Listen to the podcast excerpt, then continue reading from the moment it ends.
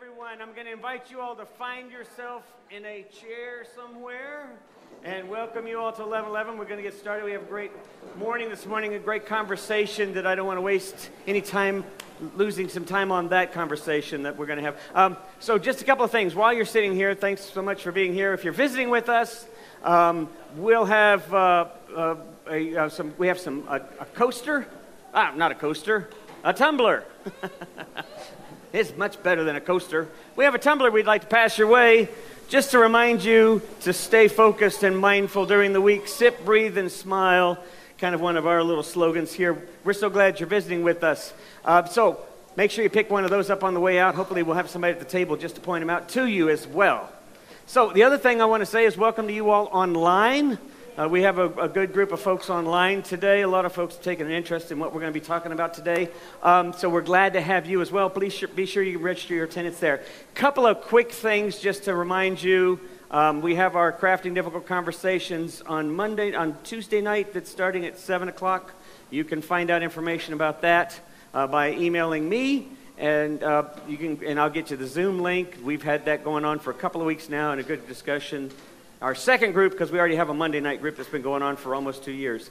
Um, then the other thing to point out is I know there was something else. What else was up there? Is there anything else up there? Yes, our wine and wishful thinking, which is happening also on Tuesday night, happens at the wine house. And they have great discussions, sometimes around the message and sometimes around other topics that are interesting of the day. And it's always good wine, and then there's all sorts of other beverages too, if that's of interest to you. So that's always at 7 o'clock and that's at Winehouse uh, here in Central Fort Worth off of uh, Park Place. Okay, so that's pretty much it. Oh, are we in? We're announcing. We are announcing sign up for coffee. Um, we have uh, we have different individuals every. Uh, Anne, are you here? Anne, yes, yes. I, we want to thank Anne back here for bringing our coffee today. So there are days that sometimes people will just foot the bill for the whole thing, and other days where we'll just have something back there and you can contribute to it, and we'll just kind of continue to kind of keep up. We're calling it our Holy Ground, right? Holy Ground Coffee Serve Ministry, something like that. Yeah. So uh, there's a sign up back there, so be sure and see Ava Nell back there, and there's also a sign up that she has. Um, all right, I can't think of anything else. I'm sure something will come up here in a minute, but we're so glad to have you all here this morning. So this morning we're going to talk about. Um, we're going to talk about anger. We've been talking about the seven deadly sins, but in particular, I've been talking about, I've been taking kind of a non, the, the challenge for us to think about is to move from duality, thinking of everything as binary, right? That's, that's just who we are. We think of everything as either or, bad or good, wrong or right. And, it, and, and while that's helpful in certain, con, uh, certain contexts, certainly we want real concrete uh, answers or understanding in certain contexts. But the reality is that it also creates a lot of opportunity for defensiveness that we just gravitate to because that's we're fearful creatures. That's just part of our biology. So we're talking about how to see through that binary duality and recognize that in fact everything is a lot more interconnected than we realize. And we're all grounded in this sacredness of love, God, uh, the sacredness of God's love, and, and we're all interconnected in that reality. So, how do we look at things like anger, pride, envy from the context of that interconnectedness? That's what we're doing. Looking at the virtue, if you will, if you've ever even thought about this, the virtue that's at the heart of the seven deadly sins. So that's what we're going to play with. And today we have with us Kagan Parker, which I'm going to go ahead and welcome right now. Yeah. Many of you remember Kagan when she sang with the band. She's Daryl Parker's daughter. Many of you know Daryl Parker as somebody who's co led the uh, Crafting Difficult, Conversations with me, among other things that he's participated in. And so uh, we're just glad to have Kagan here. More about Kagan as, as this progresses. But she's going to be with us the next couple of Sundays, with me particular, up here talking about these issues because she's really wise and she has a lot of great insight. And so she's going to be having this fun conversation with us. We're so glad that you're going to be doing that, and, and glad that you're willing to take that risk. That's really cool. Okay, let's begin. We're going to start off with a great old classic song. Um, and I don't want to, I, I hesitate to make this too light a matter because it's not a light matter where we are right now in the world. And part of this, what we're dealing with with anger, I suppose at the end, I'll give you the, I'll give you the spoiler right here who, how are we responding to the way the world is right now? What story are we telling ourselves that is keeping us in response the way that we're responding? To war, to racism, to uh, conflicts with, with, with interpersonal conflicts, with the realities that we have. What is the narrative? What is the story that we tell ourselves that keeps us in our relationship with the way the world is around us? Because it's kind of messy. There's delight in the midst of it, but it's kind of messy. So we're going to kick off with a little reminder.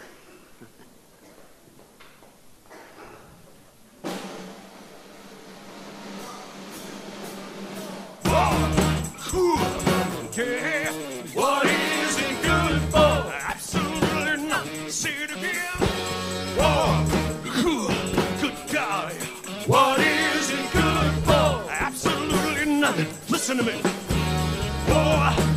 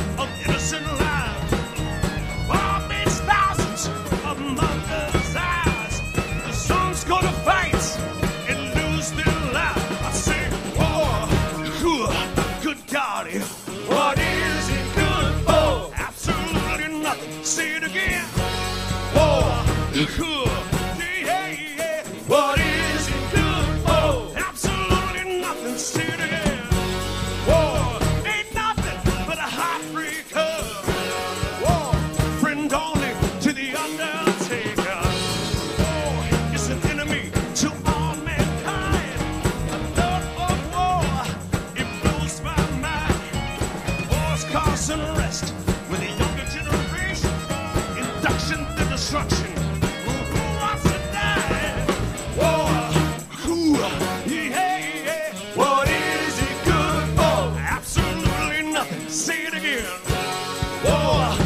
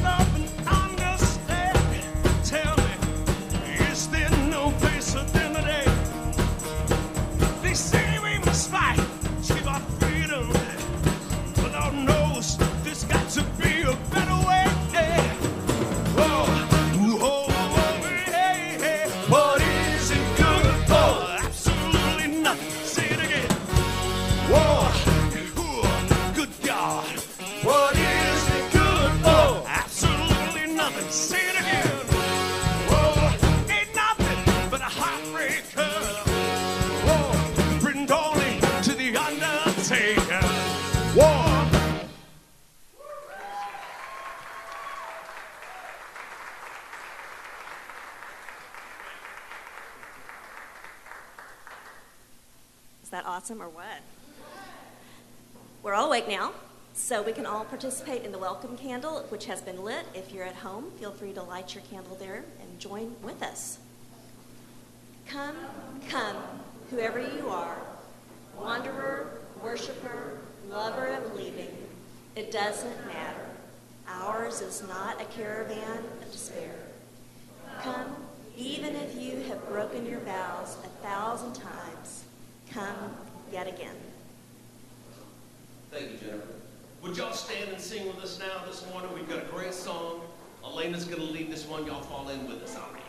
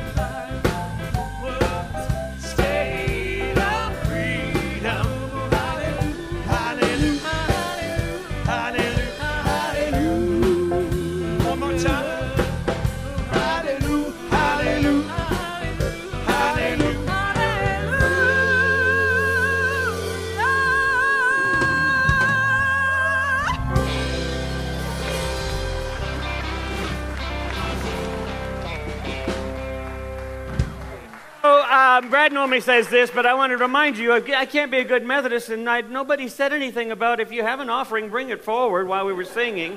So greet one another with signs of peace and welcome. And if you have an offering, bring it forward here or do it online. We're so glad you're here. Welcome one another.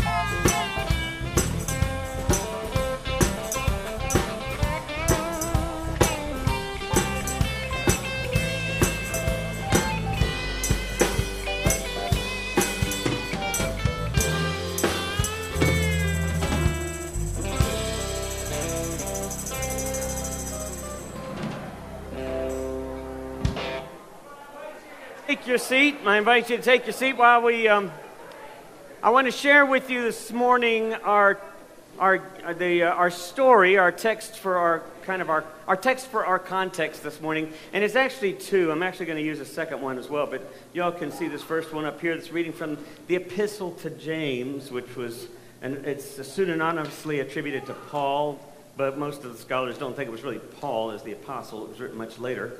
But it is written to a community of early followers, the anointed, the, they didn't really call themselves Christians back then, but the anointed or followers of the way.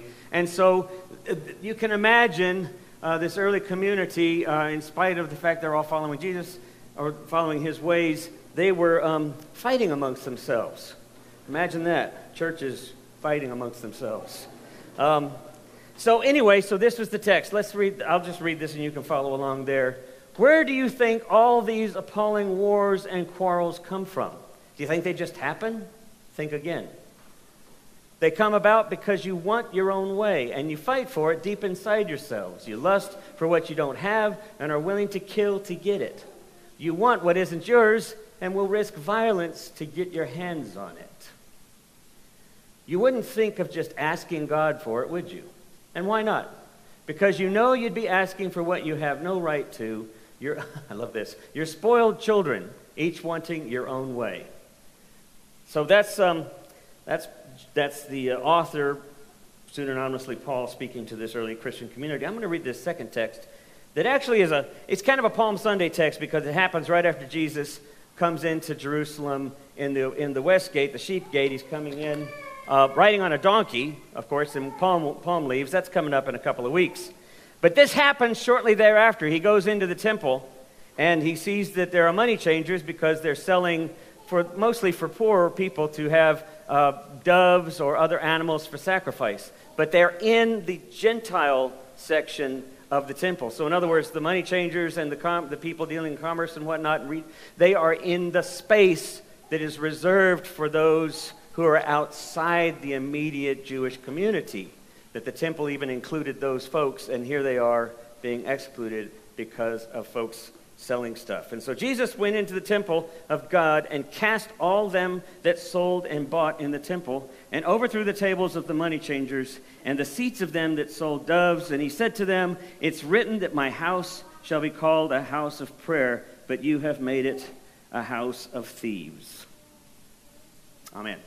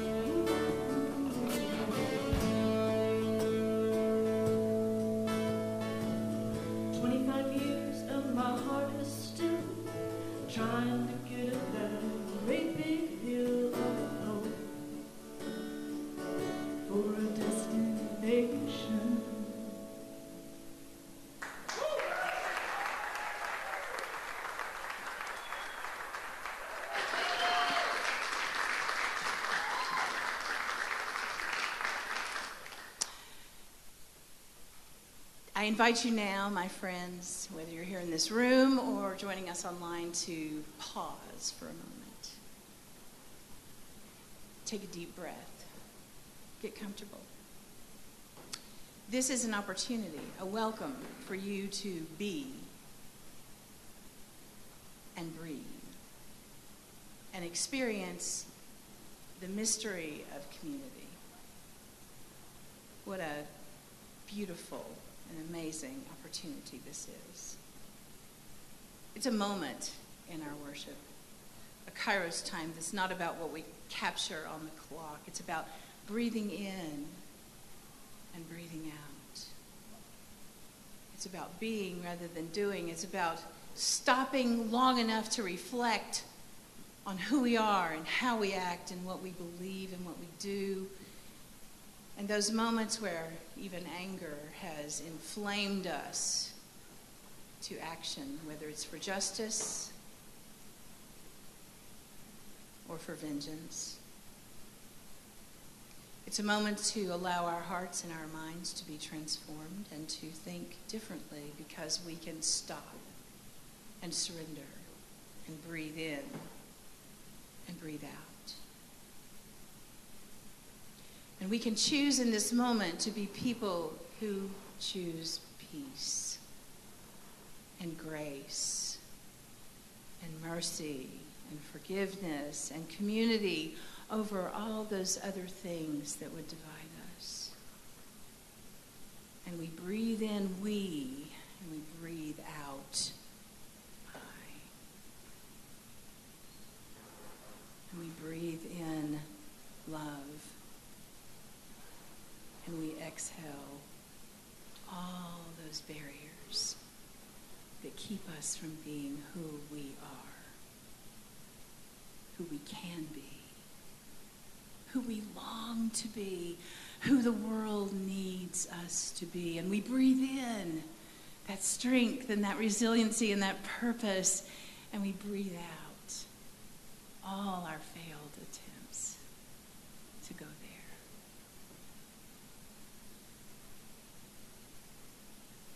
And in this moment, we are breathing in and breathing out unity and beauty.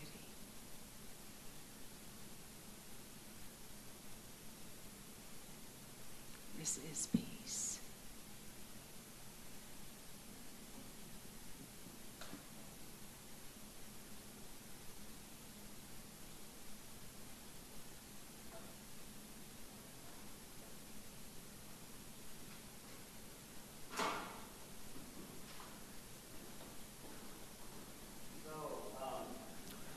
You know, I was, I was just saying uh, uh, to. Um,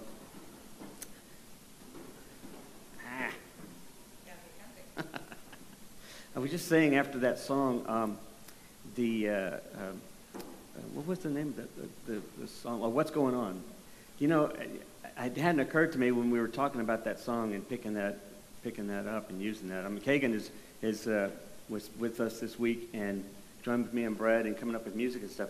And that song is really a song.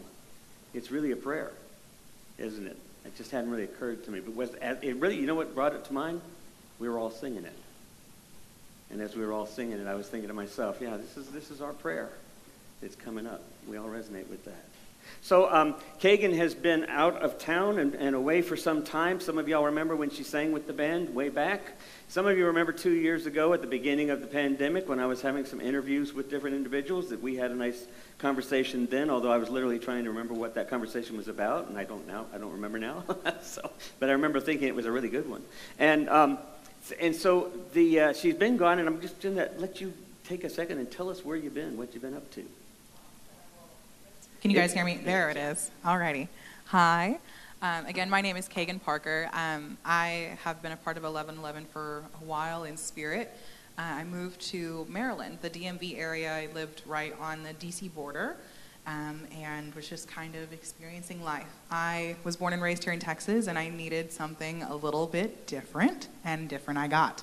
Um, and I, I think I learned more about the world in the last five years than I have in my entire life. But I'm, I'm back here now, um, completing my degree in critical race theory at the University of Houston, um, and want to be a part of a community again. I think that's something I learned about the East Coast that I really wasn't expecting. Um, was that the sense of community isn't really there because people are trying to survive. Um, and survival is at the forefront of everyone's mind, and so there wasn't this, I didn't have any of that southern comfort, and I missed it. Um, and so I'm back. I'm here with my lovely father who's taken me in in his loving arms to support me through this transition, which has been wonderful.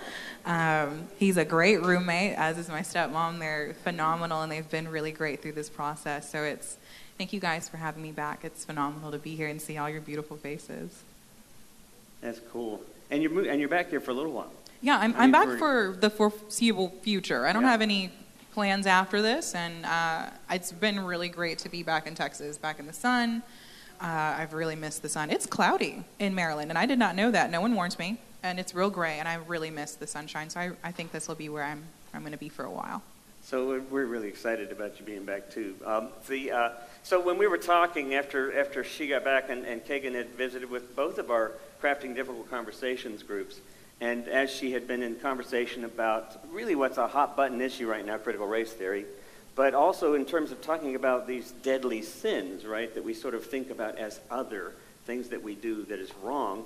Um, it, it, it really started to surface how much misunderstanding and how much fear and anxiety is involved in how we respond to things without and so that whole aspect of understanding what's going on is lost and so uh, I, I thought i would give you all this definition i'm going to read something first that um, i heard in a podcast recently called pulling the thread and, and um, celeste um, Headlee was the uh, guest and i can't remember the host's name uh, she's an african american uh, researcher and um, activist and she had just recently written a book, and so they were having conversations on similar topics. But one of the things she said at the beginning, which I had never thought of, was Carl Rogers. Many of you know that name. Carl Rogers was sort of our modern father of psychology or, or psychotherapy, and he had the Rogerian technique of how you kind of engage with others, not simply in a parroting or mirroring kind of way, but you literally listen co- creatively, compassionately, curiously, so that you're engaged in understanding. And so he wrote this that I thought is a great way to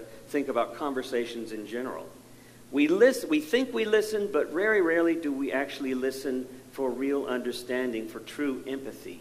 Yet listening of this very special kind is one of the most important and potent forces for change that we have.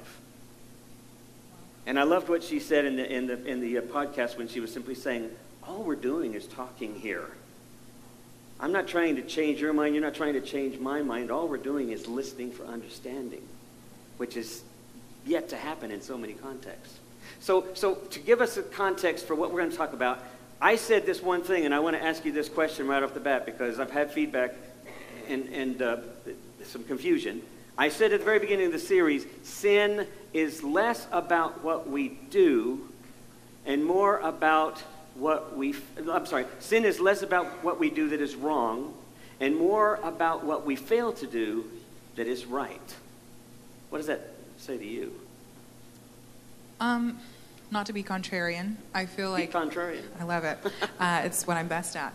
So that idea, it really does. It resonated with me when I, I was reading it on the screen this morning, and you sent it to me in our in our you know correspondence earlier this week, and it was, it's it's deeply insightful because it it insinuates that sin is not necessarily that you're doing something wrong, but that you're neg- negating to do something right, but that still falls within the confines of duality.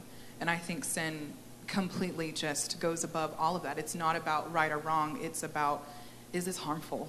Is this causing harm to me? Is this causing harm to you? Is this causing harm to the greater purpose and idea? And, and that does kind of, you know, encapsulate the idea of doing something right, the idea of moving forward, doing something that causes change. But I think for my interpretation of sin, I really do believe that it's when you're sinning, you're doing something that causes harm. And it's not like, oh, no, you shouldn't do this, but like, is your heart okay?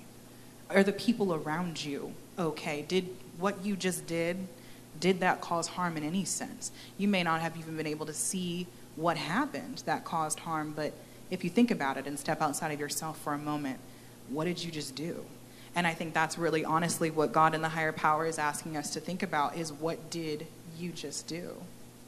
Yeah. Okay. So so so when we get right, okay. Well, first of all, I want to I want to say this one thing that I heard from uh, that I read from Matthew Fox, because I think it's I love how you bring it back to there's something else going on behind what's going on. That that I mean, this is what people are doing that's wrong, and yet what is what's actually going on? You know. And so Matthew Fox, who's uh, started uh, this idea of creation spirituality, he said, just as smoke indicates fire, anger indicates love. Oh, It, it indicates passion itself. It's the almost one of the rawest forms of passion, and love is, is part of that. You either are angry at someone because you love them and they're doing something you don't like, or you're in love with the world and you hate to see that bad things are going on, and so you're angry with that, or someone's wronged you in some way or offended you in some way, and your love and your passion in that situation kind of becomes anger, and it's it's a beautiful thing, really, honestly, to be propelled by this feeling and you're not really sure what to do with it. And i think that's part of the conversation that we've kind of been having is what is anger inviting you to do? Because it's not just there. It's a, it's a warning signal. We're, we're creatures. We're humans. We're, we're part of the biological realm. So it's what is this signal inspiring us to do? What is it asking us to do? What are we meant to do with this emotion? Because it's not meant to be wasted. Nothing that's strong like love is meant to be wasted So, so, okay, so, you know, and, and I hesitate to even bring the name up of our, of our newest Supreme Court Justice nominee. Uh, I'm going to say it wrong first. Now I got Jackson in my mind. What's her first name? Ketanji See, I was going to say Katinji, but anyway, Ketanji. Yes, and so Ketanji, if you go, if you go and you, and I listened in on him. I did listen in on him, and what was interesting was how much CRT came up. Right? I mean, it's like all these different buzz, you know, hot button issues that we can kind of try to peg somebody on and sort of ensnare them in something. And so it came up quite a bit. I don't want to bring it up as a political thing. I really don't. But what I do want to bring up is what angers us so much, why we get so angry. And I, I wondered if you might just illuminate a little bit about critical race theory and what it is that you think causes so much anger. What's going on there? Yeah, sure. I mean, it's. Uh, I mean, I'm I'm hoping you all witnessed uh, Ketanji's hearing, and um, it was wild. Thank you for the applause. I thought it was wild. I was genuinely um, a little taken aback um, by what I witnessed. It was kind of um, humbling to watch her maintain her composure during that kind of Sure, yeah. just beratement and just belittlement of her intelligence and the work that she had done and the effort that she put into her entire career. It was not great. Um, and I, I think he brought up, they brought up CRT as a whole to make her mad. And that's what this is all about. You want to make people scared. You want to make people upset. You want to elicit some reaction because if she had acted out of turn, it would have been the excuse to shut her down. It would have been any everything they needed. They would have had to uh, to deny her the right that she absolutely had. She has earned this position, and it has been a wonderful example of what it means to be justice. And So- yeah, Well, so explain for us then kind of what critical race theory is. sure. In just a kind of a nutshell, if you can. I mean, I, I don't think you can in a nutshell, but try. Yeah, there's not really a nutshell to, to put it in. Um, I think I can explain what critical race theory is by explaining what it's not. It's, um, it's not divisive. It's not scary. It is not meant to separate us. It's meant to bring us together. Critical race theory focuses on acceptance of what's going on, um, acceptance of systemic and structural racism, of, of oppression that occurs here in America, the poverty that we see, and to be real about what's actually happening. It's not meant to scare anybody. It's actually deeply delivering. I didn't know what critical race theory was. I had no clue what I was getting myself into when I found this degree plan. I had um, begun a journey towards higher thought. And my, my dad gave me the book From Slavery to Freedom. And learning the history of African Americans and how we've come and, and been formed into this country inspired me to look deeper into who we are as a people today. And then critical race theory led me to even look outside of myself and look at who is America today? What are we up to? What are we doing? And what are we not addressing? Instead of just sitting around and talking about poverty, let's talk about the intersectionality that leads to poverty, education, access to education, access to resources. Why are we impoverished? Why are there so many homeless people? Why are there still a pay gap between the genders? Why are there so many African American and Mexican American men in jail? And critical race theory gives you those answers. So instead of just sitting and talking about it and being sad about it, we get to learn why things are still sexist. And we get to understand what that does to someone, what it does to their trajectory in life, how you are perceived by the world, and how that body that you live in is going to be treated moving forward in the world. That's what critical race theory talks about. I never really understood why I was treated the way I was treated in my environment.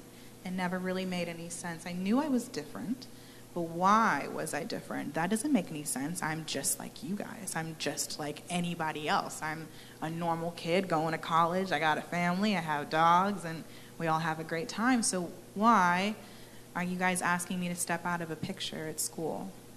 Why are you looking at me funny? Why am I being kept from things that I know that I should have access to? And it, it's intersectional. It's not just the color of my skin, it's my gender, it's my education, it's my class. I'm a middle class American, so what does that look like? All of those things combine and explain your experience, give a voice to your experience, and help other people see your experience. And that goes for everybody because I didn't ever think that that this kind of information would kind of speak to people that weren't minorities, but it does. It talks about what is it like to be a Caucasian male in his 50s who has been told his entire life that he has to do all this long list of things or he's a failure. What does that even look like? How much pressure do you feel with all of these social ideas being pushed against you at every turn? and you go home and you just want to be a normal person, but when you go out to the world, they're treating you with expectations and they've never told you why. So, so this really this this gets to uh, something about anger that I wanted to tap into as well, and I want you to think about this. And you shared with me this this uh, podcast, or no, it was an interview with Trevor Noah and and and Tarana Burke. Uh, uh she was uh, was she one of the founders of the Me Too movement? She was. Yeah, yeah, yeah, and then also Black Lives Matter and. And so she's interviewed with, with Trevor Noah and Brene Brown. And they've done a book together with essays and such. But um, think about some of the things you had shared with me there. But I want to, this, with this idea of anger, because we think of anger again as kind of a dualistic thing. You know, we have an object at which we're angry, angry, or a group of people at which we're angry, or some thing at which we're angry. But in reality, anger is an inward experience that is rooted in the word angst. It's actually, if you go back and look at the etymology, etymology, which I love to do, right? If you look at it, it gets connected to the word angst, which means anxiety or fear. There's a fear engaged in there. And, that, and of course, when we're not in touch with that fear, then we're, we're just responding mindlessly, if you will, out of our conditioning, out of some of those things you were just talking about. Um, what, did, what were they talking about that, that uh, really resonated with you? Um, so the, the interview, and I hope I, am sure we'll share it somewhere. But the, yeah. the interview with Trevor Noah was discussing the, the book that they had coming out and the idea of um, vulnerability and authenticity and how anger is kind of the, the path to that kind of thing. Because your, your anger, your frustration, your angst, I think when we talked about it at first, it was the word angst kind of hit me different. I had always thought of anger as being mad but I don't really think that that's what it is. You're feeling anxious. It sits right here in your throat. You get choked up. You're confused and you're just kind of in a frenzy. And it's not madness as much as it is discomfort.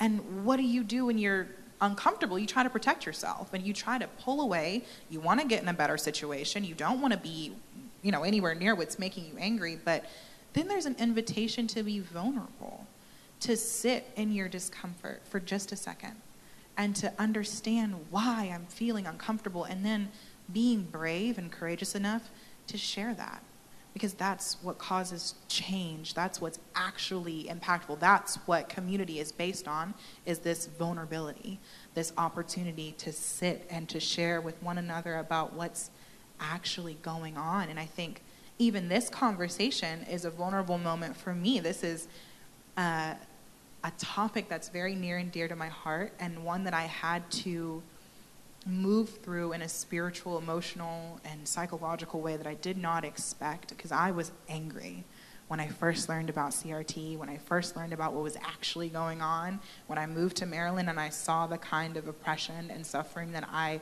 was not exposed to in our lovely little Fort Worth, you know, metroplex. I was I was pissed off. There was so much anger and I did. I felt it right here. I couldn't sleep. I really couldn't. I couldn't leave the house without choking up because I was seeing stuff that just didn't make any sense. So, and then I took the opportunity to be vulnerable. Mm-hmm. And my professors just embraced me and were like, babes, I feel you. And we get it. But understand that this is the path to connectivity, that this is the path to community.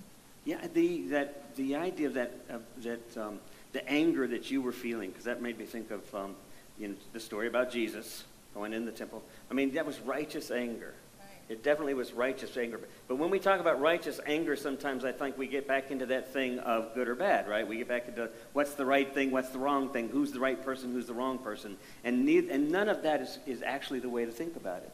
I, I mean, because the, what is really being suggested, and that's our dualistic way of seeing things, right? But if we try to see things non-dually, then what we realize is that, right, that, that righteousness really literally means, like justice, right relationship that things and people and systems are in right relationship. And it's something, what's going on is that it's asymmetrical. Power is asymmetrical, wealth is asymmetrical, relationships are asymmetrical. Things are out of alignment. They're not in right relationship. So righteous anger really is like saying, there's something wrong here. Right. And it was and I, and I, and I appreciate it. It wasn't righteous to begin with. It became a righteous right, anger, right, but right. it definitely wasn't righteous to begin with. I was mad. I was really mad because you've got this.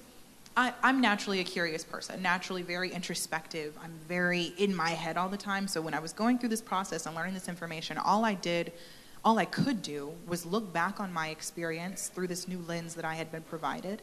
And my God, the mistreatment. Like, people had treated me in a way that I couldn't even fathom. And looking back on it with the education and the terms and, and, the, and the terminology that helped me explain what was going on, I was mad because these people hugged me and treated me like, you know, I was one of the, one of the fam, and in the same breath, denied my very existence, neglected to make a space for me to feel seen. And that made me like just like mm-hmm. seeing red. I had to delete people off of Facebook. I didn't want to see people's faces. I didn't want to be in Texas. I couldn't do it because of the injustice that I had experienced on a on an interpersonal level. And then it became righteous when I realized that yeah, it was what brought deep. that around? What brought that around? Because that was very raw. What you just expressed was very raw feeling of this of this abuse. Essentially, I mean, really abuse. Yeah. So so what brought you around then to seeing it in a more connective, con- uh, you know, where where you felt like you could speak to this with CRT in a way that's helpful? Um, after I had my my moment, um, I realized that even in my experience, I was still deeply privileged, and that there were people that are experiencing things that I cannot even begin to put my head around, that need a space to vocalize their experience, that need and deserve a space to be heard and seen, and to have space made for them, and in my privilege. I wanted to do something about it. I've always loved people. I've always had a big heart for people. I love people. But what do you just do with that lovely feeling? Like, what am I supposed to do with it? And CRT gave me the tools I needed to do, like, you know, to do something about it because it was, I realized that, you know, not everybody has a, you know, a two parent household. Not everybody has a dad who's willing to back them up at every corner. My dad comes out swinging for me. Like, there is not a day where I second guess if my dad's got my back. And I know that's not normal for everybody. Not everybody gets to go to a college preparatory high school, and I, that's where I went. I wore, you know, the little uniforms, and I got a really great, you know, education. I read all about Plato and Socrates, and not everybody gets to have that. And not everybody who looks like me even knows what that's like. So even in my disenfranchisement, even in my it was really unfortunate. Even in my unfortunate experience, I still was deeply privileged. And I wanted to do something about that. But what do you do with your privilege? What, what can you do? And you make space. That's Well, what you do. I, well, that's a good segue because we we're we're coming. We're going to be back next Sunday and having more conversations. And we're, for the next couple of Sundays, we're going to have these kinds of conversations because I really think that to understand what it means to this whole idea of sin really revolves more around our our disconnection and how we live out of this brokenness and disconnection. And and so part of it is recognizing the injustice, right? Um, and then part of it is giving space, as you're just suggesting. What else? Give us another thing we can do as a takeaway, right? From, I mean, just a little bit of a takeaway today. Oh gosh. Um, that's actually more difficult than I thought it was going to be. um, I, I think that there's a, a, a call for looking inward, like an actual call to being real with yourself about what's going on in your own life, in your own relationships, your relationships to the world, how you're feeling, what your experience has been like, what space you need, and how to give that space to yourself. And by creating that space for self, you're in turn creating space for other people because it's I, I never really understood what my mom my mom is is incredibly wise but my mom always told me that you can't take care of anybody else until you take care of yourself you can't give from a place of need that is not something that ends well ever and i mean no one's asking anybody to be a martyr as well like you're not it just doesn't make any sense so until you get right with self it's very very difficult to even begin to think about how you can do for other people because you've not even addressed your own needs. And as humans, we all have similar needs. We all kind of live in this world together and our needs coincide with one another. So until you address your own, until you look at your own disenfranchisement, until you look at your own privilege and the things that you need in your life to feel more grounded, to feel seen in yourself, not asking other people to see you. Because I'm not asking anybody else to see me ever. I see me. And in turn, you all can see me because I know who I am. That is incredibly powerful. And in that, I find there is the most deliverance from things like anger because I got to hold my anger. I got to like hold myself and be mad and understand that this is where I needed to be right now. That that was that I'm having a reaction to something and it's natural and it's fine and instead of burying it and running away from those feelings and neglecting to talk about them out loud, I held myself. And that was just the most revolutionary thing. And in that moment, I thought about my mom, and I was like, of course she was right. Um, she's, she's always right about those types of things. But now, because I'm not in a place of need, I'm not emotionally in a place of need, I'm not mentally in a place of need, I'm not out here healing from things and expecting people to make space for my healing. I've healed myself. And I can move forward and do something about the things that I see now because I've handled myself first. Yeah, yeah.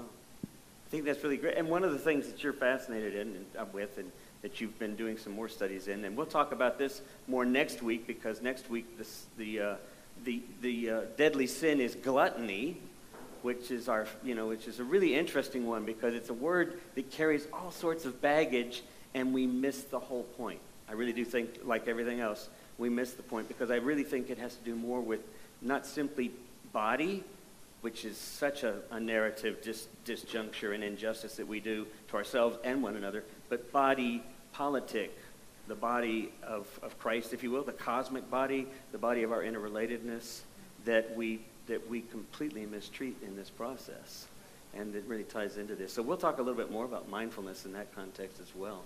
Oh, Um, I, I, we're going to have, and, and we're going to bring some more thoughts with CRT as well, but um, it's so good to see you all here this morning. But I am really glad that you're going to be with us and that you're with, with us this morning. Thanks so much. Thank you, for being present.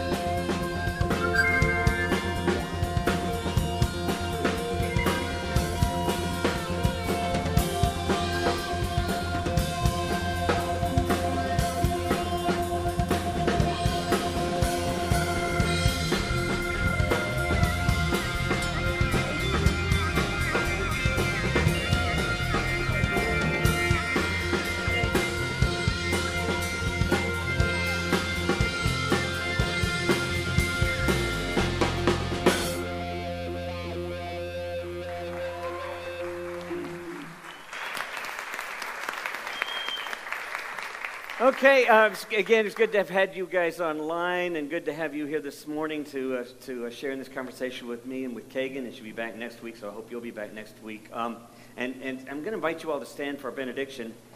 The better way, what is this better way uh, in, instead of seeing things as we, they, and as me, you, and as right, wrong? What's this better way? And I think This benediction that Pádraig Ó Tuama had written still fits so well with this idea that we're all grounded in this love or grounded in this sacredness or grounded in the connection of our being.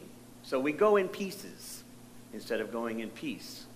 Because things get upended, but even as they get upended, we recognize there is opportunity to be mended. We unravel, but we travel together. And as we do, we dispel the illusions, we listen for the confusion, and in the process, we open up to something new. So, go in pieces.